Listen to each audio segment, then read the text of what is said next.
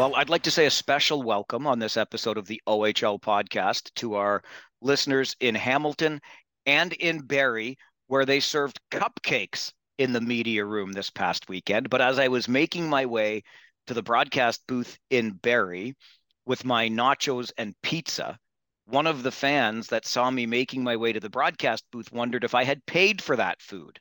The answer yes, because otherwise I only would have had a cupcake to eat before the game. I got a little bit of flack from the folks in Niagara. I'm not trying to embarrass embarrass anybody, but I got a little bit of flack for maybe sort of kind of picking on the Niagara media room. I might take chips, dip, and cookies over cupcakes, but that's a whole other story. And the fans in Hamilton, who I think for the most part recognize, I don't want them to lose OHL hockey. I just think their city council is bungling this completely and turning their back on a good entertainment product for your city. Nonetheless, I got some great feedback in person from fans in Hamilton and in Barrie on the weekend.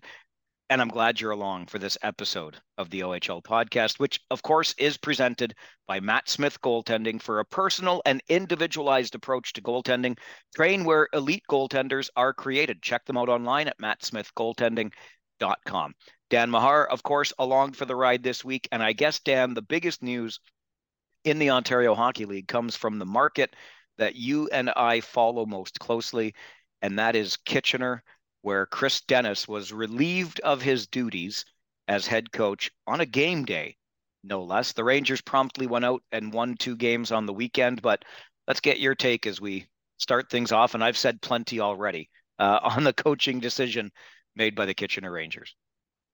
Yeah, I have first off, yeah, you hate to see anyone lose a job. So there's there's that right off the bat. And I think Chris Dennis came in with the best intentions and and did did what he felt was his best for the team and things as Mike McKenzie put it in the interview post firing, things just for whatever reason didn't click. And I think that was very apparent to everyone. It was just not clicking. And when you whenever you have a case of a team that looks a lot better on paper than they do on the ice, something's going to give. And a lot of changes had been made in Kitchener.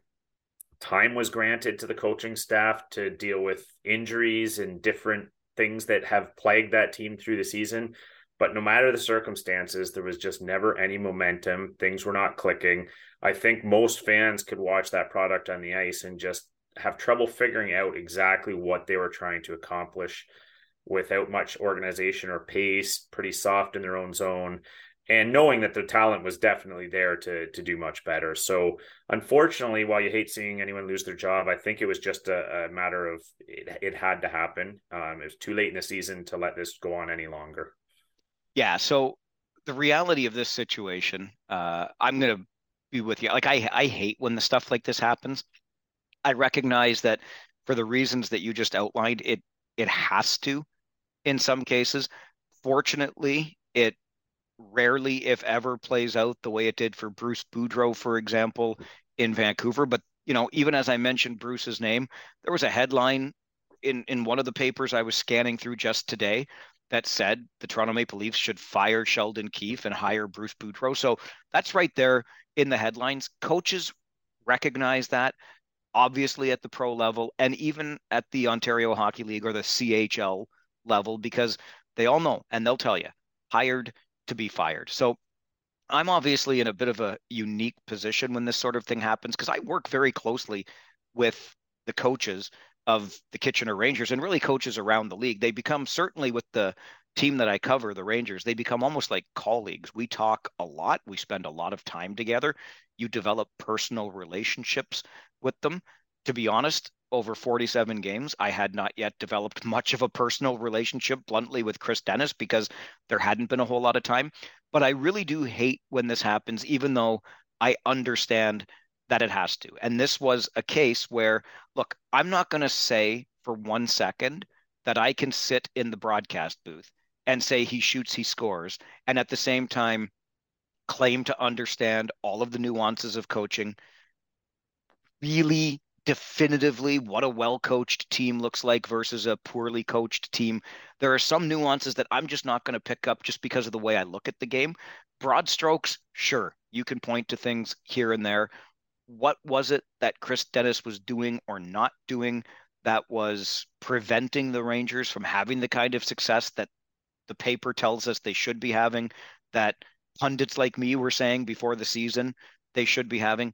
I don't really know what the missing ingredient was there. And if there was something, I would be upfront and honest about it.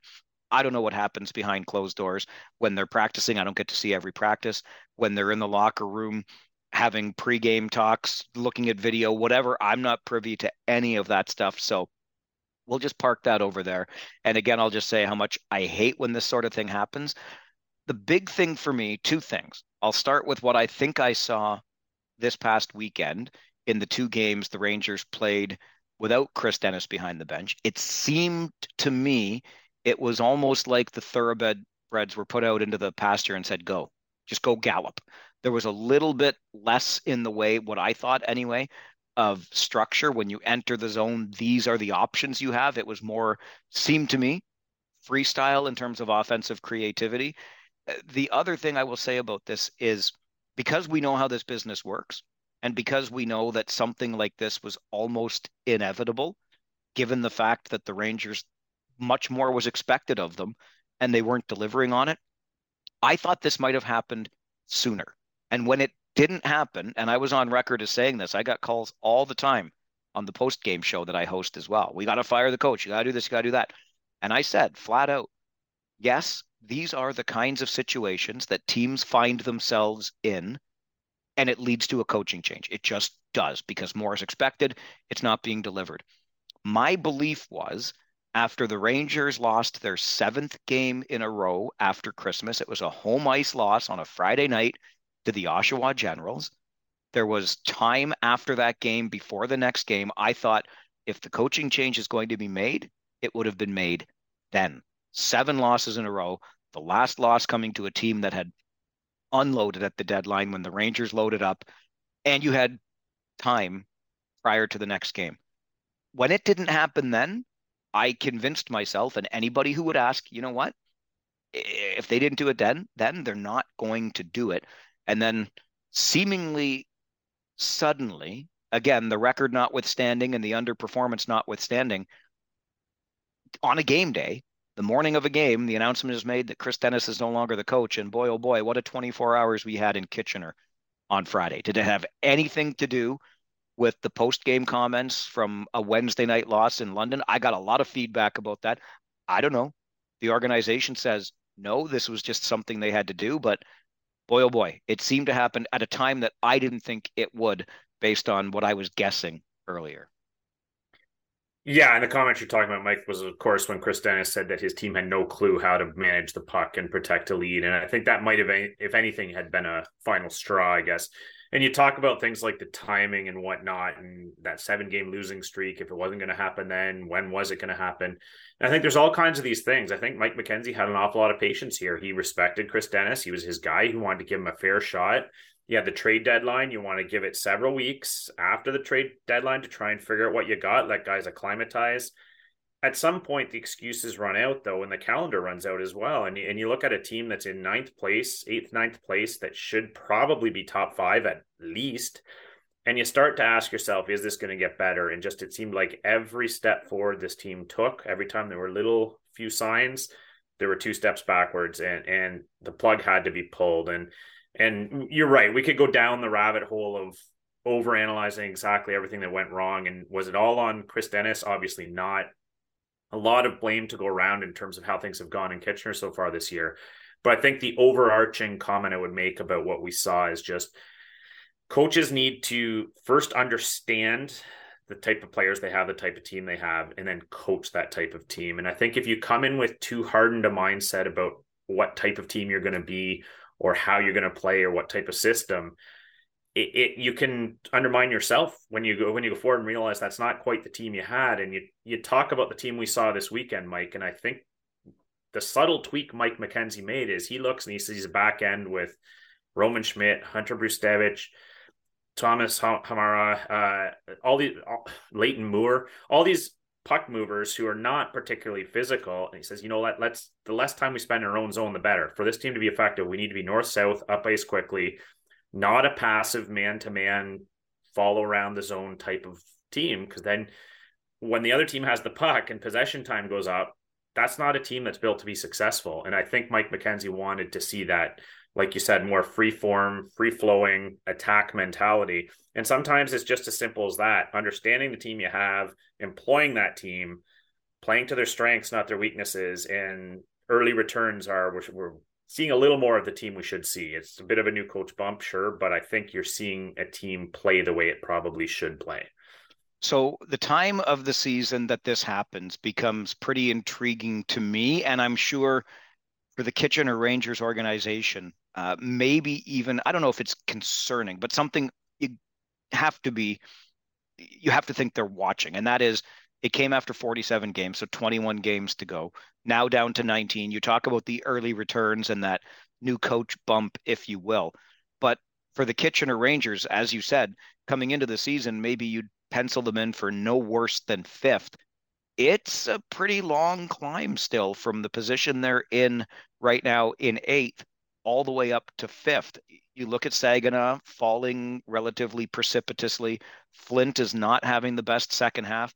The Guelph Storm, on the other hand, keep hanging around and hanging around. The Owen Sound attacker, never an easy out. So I don't know how high you can climb in the time that you have left this season if you're the Kitchener Rangers. You still, at this point, I'm sure the idea is just go into the playoffs, playing the right way, feeling good about yourselves, and then obviously anticipate an upset. But boy, oh boy, Windsor, London, Sarnia would appear to be one of the three teams you'll be facing when the playoffs begin. And that's going to be a tall order no matter how well you're playing. Yeah, Mike, I think you just probably outlined the thought process Mike McKenzie went through over the last week when he ruminated on this decision because you start to see markers and milestones and goals you have for your team over the course of the season. And, and as you see the loftier ones fall off the chart of reality, at some point you got to ask yourself, we got to stop the bleeding while some of these goals are still attainable. And like you said, there's three teams in the West for sure that you that you can't catch. Three perches you're not going to uh, get to. So you named all those other teams. I think there's an outside chance you might you might get to fourth with an extremely hot streak, but realistically, you're looking probably sixth or seventh. So, like you said, I think the goals have changed now for those Kitchener Rangers, Mike. It's it's start playing the right way, build some consistency, build some belief inside the room, and hope that you can take down one of those giants. Because in those 47 games, you've kind of run yourself out of runway to get a favorable matchup in the first round of the playoffs. Not that there's a great one in the West anyway, but you certainly don't want to have. They didn't think they were going to be facing a Sarnia, Windsor, or London going into the first round at the start of the season. Now that's the reality. So recalibrate the expectations and try and at least be doing things the right way before that starts.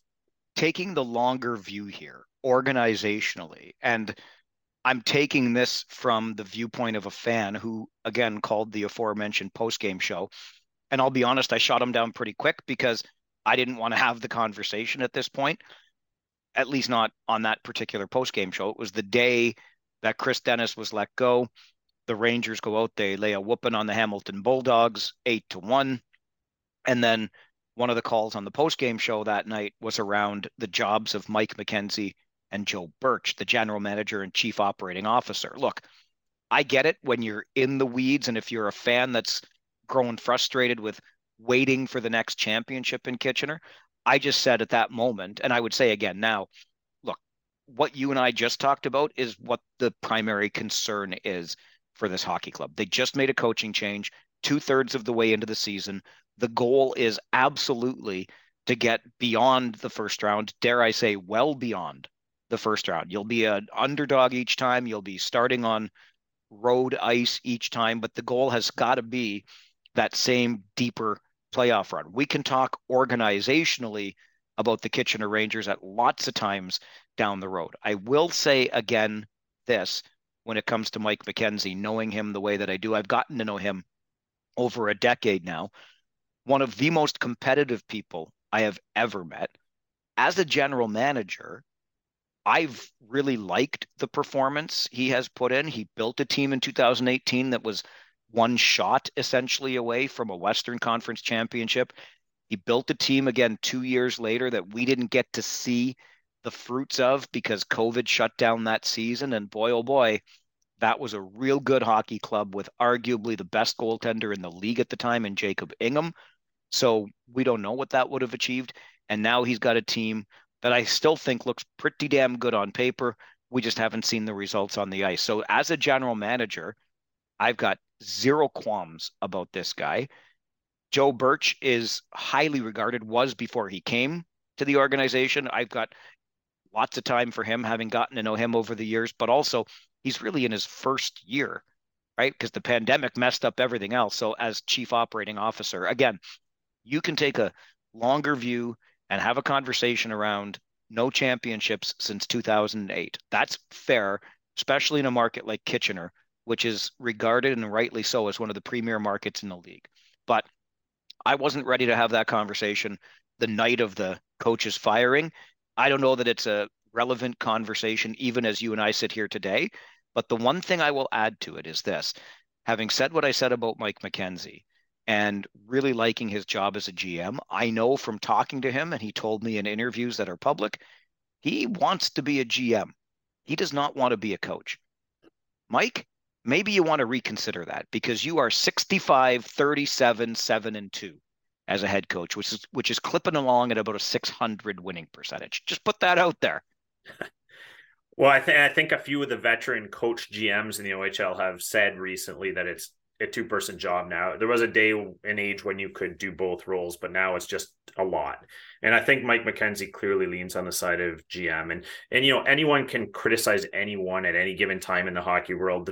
No one's perfect. I've criticized uh, Mike McKenzie to some extent around what I feel is a bit of a nondescript fourth line without clear roles or specializations and a little bit of lack of grit on this team. But all in all, Mike McKenzie's done. He's a bold gem. He's done a great job of building up the team, acquiring the assets he needs, and trying to deliver for this market. So I think, yeah, he's absolutely cut out for the role. And I thought what was interesting in that whole news item last week was COO Joe Birch saying that the one thing they're looking forward to this off season is getting it right on the coaching hire this time. And I thought that was an interesting comment because clearly that's their takeaway from all this that maybe put a little more thought and effort into this. And it's not a slam on Chris Dennis, but it's more to make sure you're getting a right fit this time because coaching can be everything in this league.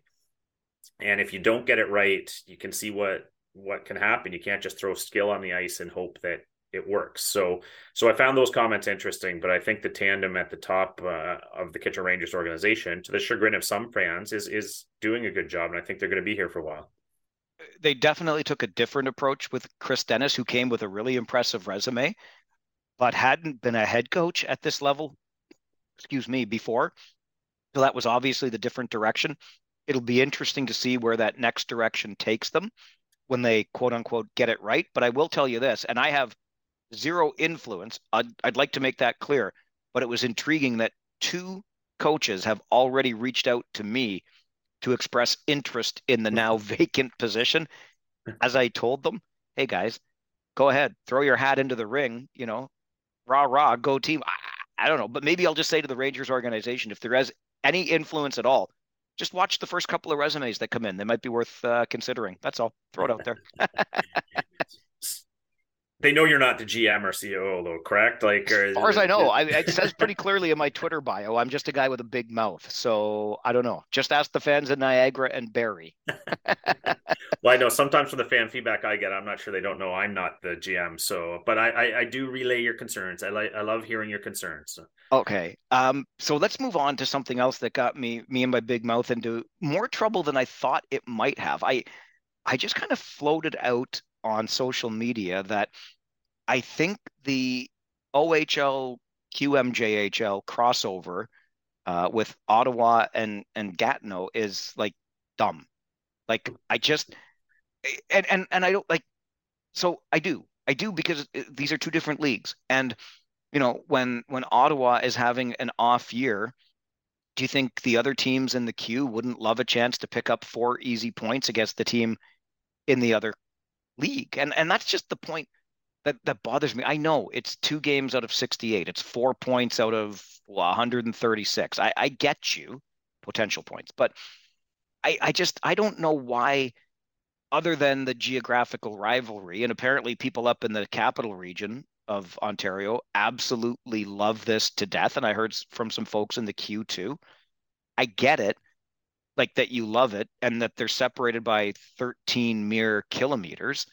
But I'm sorry, I I don't know that having leagues cross over for regular season games is a is a gimmick that I want to see. I don't know. I anyway, so I called it dumb. I don't know your thoughts, but clearly the fans love it. I'm just as an observer of the game, don't love that you get regular season points against a team that nobody else is allowed to play. Yeah, you know, I, I lose this argument oftentimes where it's a sort of a marketing promotional initiative that the league loves some casual fans love. I get it. It's drawing up new audiences, it's showcasing your league to new sets of fans. All those things probably trump any argument I have, but I, I always stress when things tamper with the integrity of of the standings of the competition. And and you're absolutely right. This happens to be a year when both Gatineau and Ottawa are strong teams. So I'm not sure there was necessarily an advantage to be gained there, but the 67s could argue, well, why are we having to cross the border and play a powerhouse or vice versa? Um, the only thing I take from it, knowing that I'm probably losing that argument that this this thing kind of messes with the integrity of the Ontario Hockey League standings, are that maybe the Ontario Hockey League teams can use it as a bit of a litmus test. And and when you saw how easily those Gatineau Olympic handled the Ottawa 67s, who are a very strong team. Maybe it's a little bit of a wake up call for the entire OHL. But yeah, I'm I'm with you. I don't love anything like unbalanced schedules, anything that kind of could be used to to suggest that things aren't quite equal footing to start. I think the point around it, and trust me, I get this. The the marketing aspects of this, getting more eyes on and more interest in games in either league anywhere across the CHL, I'm all for it because you know how much I love this league. I think I've made that clear. But yes, integrity is a good word. The integrity of the standings, I think, comes into play here, whether it's two games or 22 games. I just don't love it for that reason. Maybe dumb was a bit of a hyperbolic statement, but what else is Twitter for? So I called it dumb. Shoot me. This brings up though something else when you talk about that litmus test, Dan, and I know you've been on record on this podcast as talking about it before, but we will have a Memorial Cup played later this year between three leagues, the Dub, the Q, and the O, that play at least in part under different rules in their leagues, and you don't love this aspect of it.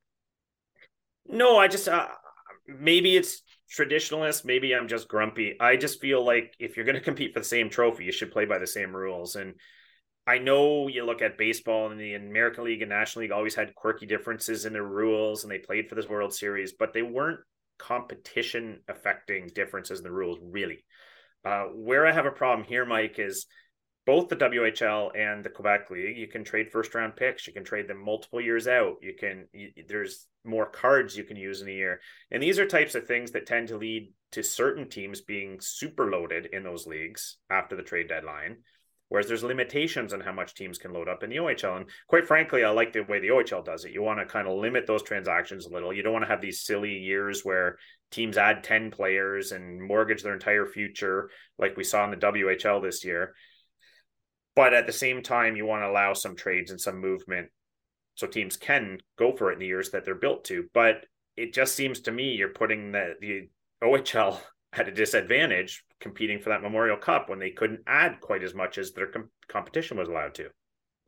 Speaking of cards, this is a tangent, but I'm sure you heard, like I did, the challenges right now that they're having in Niagara to the point that they dressed Captain Landon Cato, even though he wasn't healthy enough to play, but they dressed him anyway. I'm assuming the reason you would do that is because without having dressed him, you wouldn't have had enough to play a game. Like, I don't know. But the craziest part about that is because he was dressed but not playing, they sent him across the ice to serve a five minute penalty. And then when the penalty ended, he almost ended up getting back into the play because of the way things worked out. It was just, it was so bizarre. And all I can think about is that this is an organization that thinks should qualify to host the Memorial Cup next year. Unreal to me. Yeah, and you know when you you talk about the reflections upon the media room menu and this is next level when you're talking about on on the ice. And I think who couldn't have predicted this? I mean, we we all like to think we're the better coaches and better GMs than all these people holding these positions, even though as ridiculous as that may sound. But one of the things you like to hope is happening at those levels is that they have the very basic needs and interests of the team at heart. And when you ship around so many players early and go through burn through so many cards and trading players you just acquired and even casual fans could say, you know, this is probably going to lead to issues down the road. And, and I think you just described one of those issues. Uh, and I should correct myself. I mean, this year, of course, for the Memorial Cup, which reminds me of a question that we got this past week. I think it came in via one of our YouTube channel comments. And forgive me for forgetting the name off the top of my head, but whoever it was was wondering who we think is going to host the Memorial Cup this year. I'm pretty sure we've covered this and covered this pretty clearly, but I'm definitely on Team Saginaw. What about you?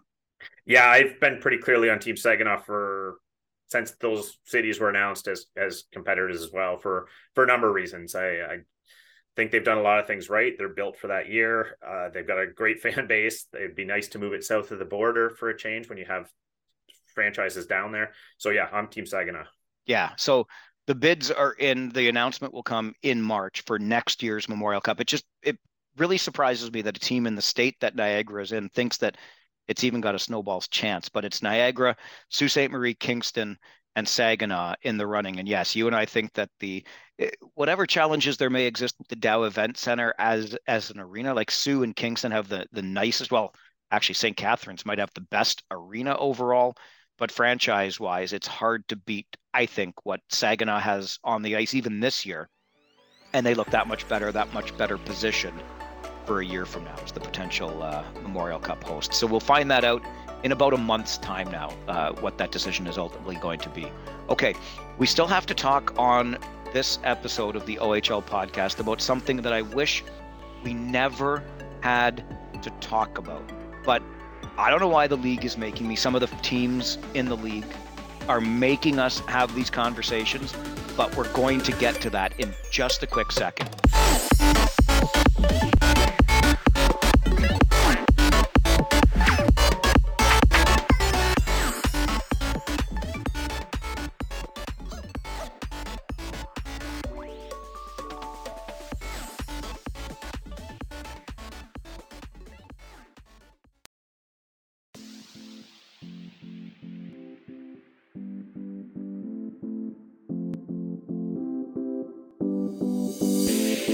Okay, so let's talk about the three star selections. I don't want to have to do this, but it keeps being thrown into my face. I used to rant and rave about this. I've given up a little bit on both the ranting and the raving, but I'm I'm just here to say I I truly do not understand it. People will flag what they believe to be flagrant fouls on the three star selections and send me tweets about it or pictures of the actual selections, you know, screenshots of the actual selections because in a one goal game or an overtime game or something like that, even sometimes, believe it or not, the visiting team wins and can't manage to get a star from that road arena.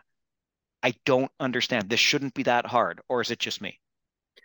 No, it absolutely should not be that hard. And I think I'm with you on this one where if you're going to have the charade of the three stars, which some fans like, take it seriously or just don't do it because and and the only word of advice I'd give to anyone picking these stars, and if you feel yourself conflicted about, oh, you know, it was a one goal game, we probably should give stars to both teams, but I really liked all three. Get these guys on my team. Use the principles of good hosting. Be gracious be respectful, be sportsmanlike. If you have someone over to your house, you don't go to your fridge and get yourself a drink first. Think of things that way. If it's a close game, probably at least one of the stars has to go to the other team. Like you said, not that hard. I love the way you put that with the principles of good hosting because I was thinking about it like this. You called it a charade, the three stars. Maybe, maybe it is. I, have heard a lot of people squawk about it, and, and that's fine. But the bottom line is that's still what it is, right? It's called the three stars. It's not called the three home stars. It's not called the player of the game. If you'd like this to change, by all means, let's have the conversation about changing three stars of the game or call it a player of the game or call it the three home stars. Like we can have all of these conversations because I I don't know how much I I really care, but what I do care about is that it's the three stars, just like Texaco wanted Hockey Night in Canada to do about 100 years ago. And you pick two from the winning team and one from the losing team, unless it's a blowout. It's really that simple. There are three stars to hand out. The winning team can have two of those stars. The losing team can have one of those stars, unless the winning team won like five nothing or eight one or something like that. Then go ahead, find all three stars to the winning team. But if the winning team is the visiting team in your building, you can give them all three stars too. That's the way it should work. It's really not that tough. And to prove it's not that tough, Mike, we've been in a number of buildings where they do get it right. And the home team did lose by a lot. The visiting team gets all three stars. The home team lost. The visiting team gets two stars. Most occasions, the visiting team gets at least one star. So there are a lot of buildings that are getting it right, proving it is not that hard. Well, and I'll just add one more little element to this. Oftentimes, I will be asked after the game, hey, what were the three stars? Because I announced them as part of my broadcast. And so, and thanks to Liebold Electric for sponsoring our three stars on the City News 570 Rangers broadcast. But I, I will always give the stars as announced in arena. And oftentimes, the fan that asks me what were the three stars, they heard something different from me than what the television broadcast said on their broadcast because they think they're so bad in house that they'll make their own stars. So that should tell you something. If even your broadcasters are not using the stars you announce in the arena, you must be doing something wrong. Just do it with integrity. Don't treat the fans as dum dums. They saw the game. They know that there was probably a good player on the other team in a close game. Just call it, give the star to the other team if it's a close game. It's as simple as that. Yeah, I couldn't agree more. It's it's not it's not hard. Just do what's right. Have some integrity. Fans, like you said, fans are not dumb. They saw the same game. Uh, a one goal game, they're probably going to be questioning why you didn't give a star to the visiting team. So save yourself some grief, do it properly. Principles of good hosting. I like that. Okay. I completely gapped on this last week. I have no idea why. No excuses for completely forgetting to do our prospect of the week at the end. And Dan was too kind. He was being the gracious guest and not interrupting me and my stupid flow, forgetting prospects of the week. So let's get into that and let's give a nod to who we were going to mention last week and then get into who you've got for this week, Dan. All right, fair enough. Well, actually, it's I'm going to keep it simple because they're one and the same. I, I didn't want to rip him off who I had last week, and he had still continuing his hot play this week. So he's going to be my prospect of the week for the two week span. And that's little off the charts because he's a 2004 birthday, passed over once, but that's Dylan Roobroeck on, on the Oshawa Generals. And here's a guy who is basically given away by, by Niagara. I won't say given away, but given up on early by Niagara in the trade that they made with Oshawa buried a little bit in that lineup till the trades were made. And since the trade deadline has been running pretty close to a point a game. And when you're doing that and you're six, seven, 200 pounds, there's going to be some NHL teams starting to notice. So I expect the name Dylan Roobroeck to be thought about around NHL training camp time, if not at the draft. So he's my prospect for the two weeks. It's getting closer and closer to that draft day, which makes this all the much more interesting, I think. I had Cooper Foster uh, penciled in as my prospect of the week last week. Not a guy that's going to blow your doors off by any stretch, but I look at him and having had a chance to see him up close recently, he's just reliable, right? He, he's a third line center for you where you'd expect him to be on a pretty deep Ottawa team right now. Puts in points here and there on a relatively consistent basis. He's got 30 over 47 games, so he's chipping in. I look at his last 10, five points in his last 10 games. Okay, so that's right about on par with his season. But the plus 22 is what really stands out to me. So I think he's a guy that you can count on. Again, he's not going to blow your doors off offensively or with his size, but he's just to me this reliable guy, maybe flying a little bit under the radar. So that's who I wanted to give it to last week. This week, I'm not going to dig deep at all. Again, there might be some recency bias here because I got to see him a couple of times up close and personal in the past week. But I'm going to give my nod this week for my prospect of the week to Cam Allen. You'll remember earlier in this season, you know, it was all the talk was about Colby Barlow, Callum Ritchie, Cam Allen. And Allen was being touted as maybe even a top 10. absolutely, and I'm sure Cam would tell you, didn't get the start to the season that he was looking for or hoping for. But from what I saw of him in this past week, he's really rounded into form. He's playing with confidence, if not swagger. He's playing physically. Again, the numbers aren't going to blow you away, just five assists in his past 10 games, but I like the confidence in his game. I like the fact that his shots on goal are way up. He's really starting to pound the puck through, and I'm a big fan. Always have been. So from under the radar or underperforming maybe early in the season, Cam Allen gets my nod as the prospect of the week. And an honorable mention, I'm going three deep here, but I mentioned Tristan Bertucci some time ago. I'm starting to hear a lot more chatter about him. Understandably, he's got 12 points, six and six in his past 10, playing there with a Flint Firebirds team that hopes to hang on to a decent spot in the Western Conference before the playoffs. But I know I mentioned him quite some time ago, but when I'm hearing more chatter about him coming in, I thought I'll throw in Tristan Bertucci as an honorable mention this week.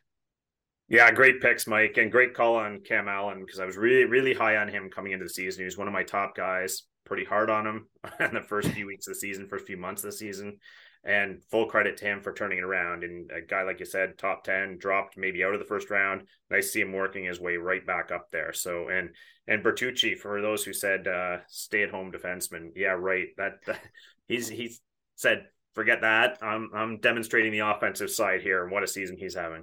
All right. We're getting to that point of the season where it's almost time to start talking about playoffs and playoff matchups.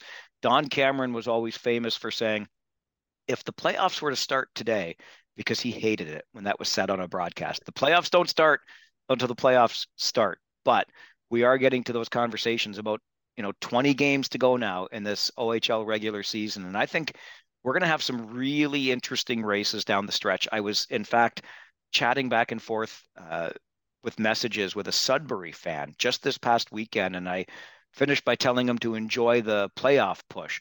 He says, I'm more worried about what's behind us than what's in front of us right now for the Wolves. And lo and behold, then they go in on Sunday night, play the final game of the week in Oshawa. Well, they had an afternoon game because of the Super Bowl, but the Gens go and lay an eight spot on the Wolves to creep even closer to the final playoff position and put Sudbury on that brink. So it's going to be an interesting run there. Just a note on Oshawa, it caused me to take a closer look. You know, they're only five and five only in their past 10. They've scored 44 goals in those 10 games. So the Gens are really finding some offense over the last few weeks. And I'll give a nod to the Hamilton Bulldogs as well, who got walloped in Kitchener uh, this past Friday, as we talked about. But they went out and beat the Petes the next day, so make them nine and five in their past 14. That is not bad at all for a rebuilding Bulldogs team. Yeah, though maybe we'll have to chat on next week's pod because everyone's beating the Petes right now and they they added significantly this year. So we'll have to diagnose what's happening there because I'm pretty sure there's some alarm bells going off in Peterborough as well. But yeah, full credit to Oshawa and Hamilton for for going hard after selling if you're going to have a slump, have it five weeks or six weeks before the playoffs start instead of the week before. But yeah, Petes are uh, struggling for some reason right now. Okay, as we wrap up this episode of the OHL podcast, looking ahead to Friday when we have our feature interview, uh, I went really far for this one, Dan. A Kitchener kid, but played with the Kingston Frontenacs. And here's one of the interesting little pieces of trivia: uh, was named captain of the team and holds the record or the fastest two goals scored in Kingston Frontenac's franchise history. And the Fronts just celebrated 50 years as a franchise. So who holds the record if you want to look it up? Two goals, 10 seconds apart. By the way, he was a defenseman. Wow. Think about that, eh? I'm intrigued. I know. I could think, I could think of a couple of Kitchener residents who played for Kingston, but you, your defenseman clue just just shut them down. So okay, well, we'll uh, let you think about that until the next episode of the OHL podcast comes out on Friday. That guy over there is Dan Mahar. Find him on Twitter at Dan Mahar. I'm Mike Farwell on Twitter at Farwell underscore OHL. Shoot us an email anytime if you've got a topic you'd like us to cover. OHL podcast at Rogers.com. Your next episode of the OHL podcast is out on Friday.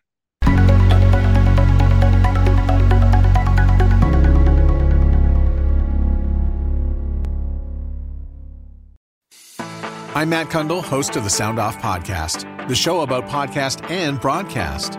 Since 2016, we've been speaking with amazing people who have populated your ears for decades. Legendary broadcasters, research wizards, talent experts, podcasters, voice talent. Almost 400 stories, all for free.